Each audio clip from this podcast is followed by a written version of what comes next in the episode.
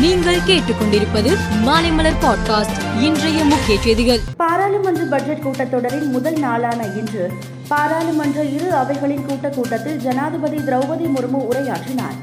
அப்போது தன்னிறைவு பெற்ற நாடாக இந்தியா முன்னேறி வருவதாகவும் ஒன்பது ஆண்டுகளில் இந்தியாவின் மதிப்பும் மரியாதையும் கூடியுள்ளது என்றும் தெரிவித்தார்.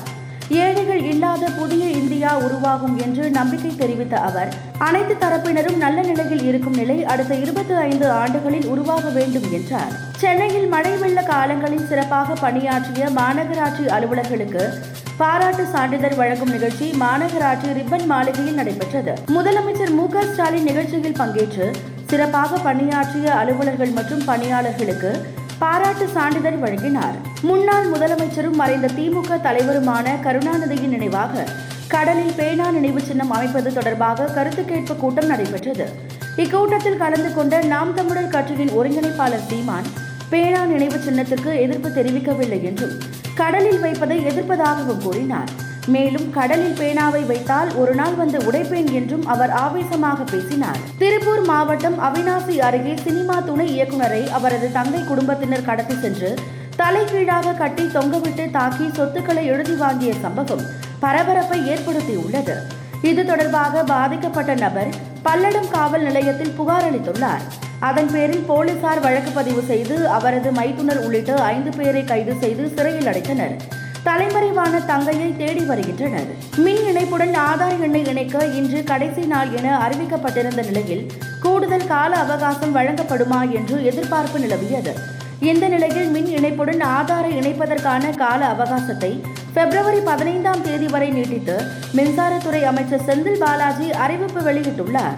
ஜெயலலிதாவின் சொத்துக்களில் பங்கு கேட்டு கர்நாடக மாநிலம் மைசூரை சேர்ந்த வாசுதேவன் என்ற எண்பத்தி மூன்று வயது முதியவர் சென்னை ஹைகோர்ட்டில் வழக்கு தொடர்ந்து உள்ளார். தன் தந்தையின் இரண்டாவது மனைவிக்கு பிறந்த ஜெயலலிதாவிற்கு சகோதரன் என்ற முறையில் நான் தான் நேரடி வாரிசு என்று கூறியுள்ள அவர் ஜெயலலிதாவின் சொத்துக்களில் ஐம்பது சதவீதம் தர வேண்டும் என தெரிவித்து உள்ளார்.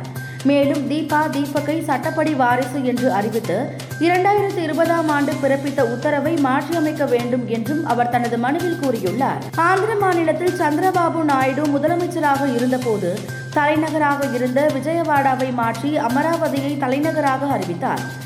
தற்போது ஆந்திர மாநிலத்தின் தலைநகர் விசாகப்பட்டினம் என மாற்றம் செய்து தற்போதைய முதல்வர் ஜெகன்மோகன் அறிவித்துள்ளார். பாகிஸ்தானின் பெஷாவரில் உயர் பாதுகாப்பு நிறைந்த பகுதியில் உள்ள மசூதியில் போலீசார் ராணுவ வீரர்கள் உட்பட நானூற்றுக்கும் மேற்பட்டோர் தொழுகையில் ஈடுபட்டிருந்த போது தற்கொலைப்படை பயங்கரவாதி தாக்குதல் நடத்தினார். இந்த தாக்குதலில் உயிரிழந்தவர்களின் எண்ணிக்கை எண்பத்தி மூன்றாக உயர்ந்து உள்ளது. நூற்று ஐம்பதுக்கும் மேற்பட்டோருக்கு தொடர்ந்து சிகிச்சை அளிக்கப்பட்டு வருகிறது. ஆஸ்திரேலிய கிரிக்கெட் அணி இந்தியாவில் சுற்றுப்பயணம் செய்து நான்கு டெஸ்ட் மூன்று ஒருநாள் போட்டிகளில் விளையாடுகிறது.